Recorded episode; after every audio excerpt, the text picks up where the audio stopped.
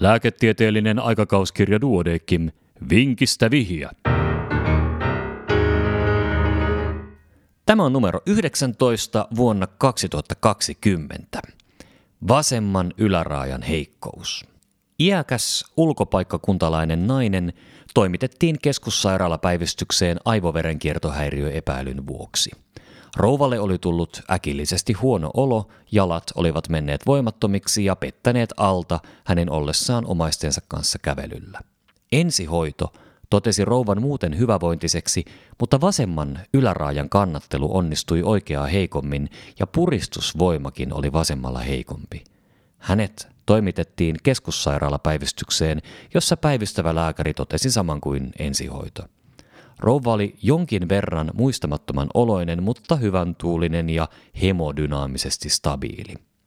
EKGssä ei todettu akuuttiin iskemiaan viittaavaa eikä merkittäviä johtumishäiriöitä, ja EKG on nähtävissä lehdessä tai netissä. Käytettävissä oli hyvin vähän taustatietoja, mutta reseptikeskuksen kautta nähtiin, että rouvalla oli käytössään muun muassa muistia verenpainelääkkeitä. Rouva itse kertoi, että hänelle on aikoinaan tehty myös pallolaajennus. Statusta tehtäessä rouva myös mainitsi, että vasemmassa olkapäässä tuntui lievää kipua.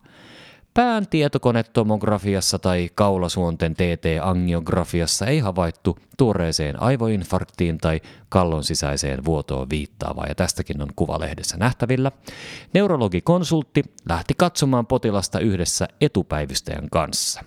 Todettiin, että rouvan sormet ja kyynärvarsi liikkuivat hyvin ja tunto oli normaali, mutta hän ei voinut nostaa yläraajaa vuoteesta. Potilaan laboratoriokoetulokset esittelevä taulukko löytyy myöskin lehdestä, mutta ei siitä sen enempää, sillä eräs statuslöydös johti lääkärit oikean diagnoosin jäljille. Ja mikä löydös johti päivystäjät oikeaan diagnoosiin? Vastaus seuraa hetken kuluttua.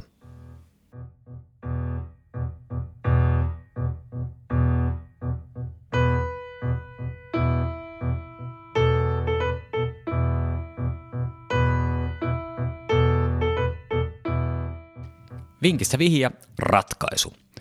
Raajakipu ei kuulu aivoinfarktin oirekuvaan, joten neurologikonsultti palpoi huolellisesti vasenta olkapäätä. Olkalisäkkeen alapuolella tuntui selkeä kuoppa, jota ei toisella puolella ollut löydettävissä. Olkapään röntgenkuva varmisti diagnoosin.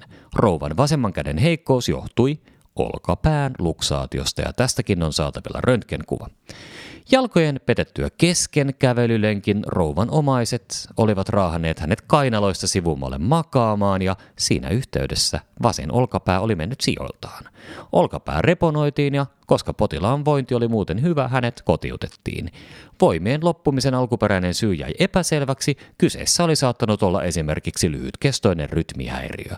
Oireen osalta jäätiin toistaiseksi seurantalinjalle.